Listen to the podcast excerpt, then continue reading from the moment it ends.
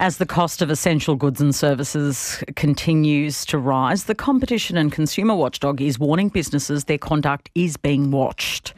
In a speech outlining the organisation's priorities for the year, ACCC Chair Gina Cass-Gottlieb identified price gouging, greenwashing and interest rates as key concerns.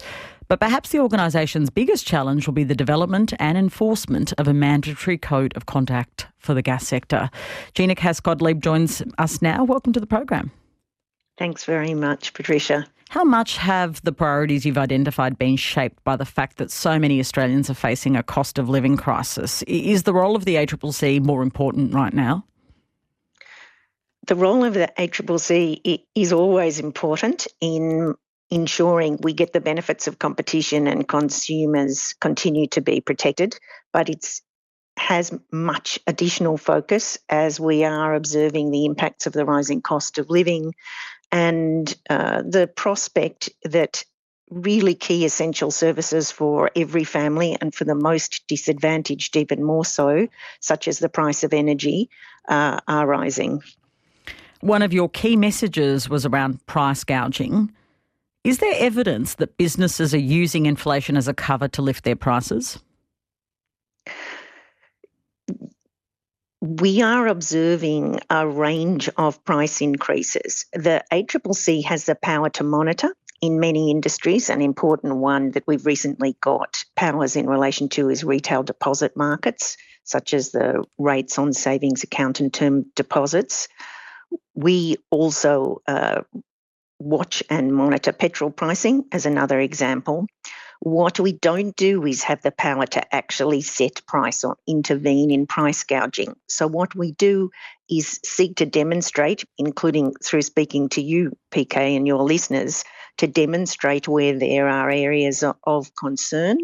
And in order to bring real focus on what uh, is happening in prices, where is there competition, where is the chance to switch to a better and cheaper provider. And we also are very concerned and take action in relation to misleading and deceptive conduct, where businesses do not make clear what pri- the price is, what the price is for, and what the terms and conditions are. So you say you don't have the power. Do you need more power rather than just um, raising the issue. Is that enough? Where we have powers in relation to price, it's where there's monopoly infrastructure or, or, specific reasons for that intervention. So, for instance, in relation to the NBN access charges, we regulate the price framework and we're going through that process now. The government's emergency gas price order, we're the enforcer of that. So, that particular current emergency circumstances. The principles and the basis for all other sectors that are broadly competitive is that the market should set the price, but that the price should be clear and that there should not be anti competitive arrangements or impediments so consumers can shift to where they can get the best price and the best service.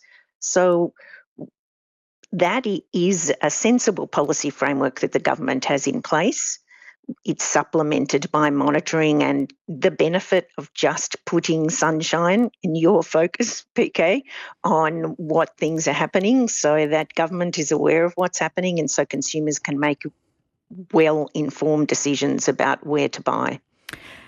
Let's talk about gas. Submissions on the Code of Conduct closed last month. What are we likely, when, when are we likely to see it? The government is considering the submissions that have been uh, made, and the ACCC has been uh, participating in consultations with the sector, looking at the response the uh, government is working on the provisions on the code, noting that the price cap is in place for 12 months from December last year. So uh, there is the work is uh, ongoing in order to make the code effective uh, in the longer term and to continue, but also to take account of changes that need to occur over time, including bringing on new supply in order to meet domestic demand and export demand. Just finally on that gas issue, in January, the ACCC warned the East Coast was facing a gas shortage. More supplies have been made available since. Are we still facing a shortage?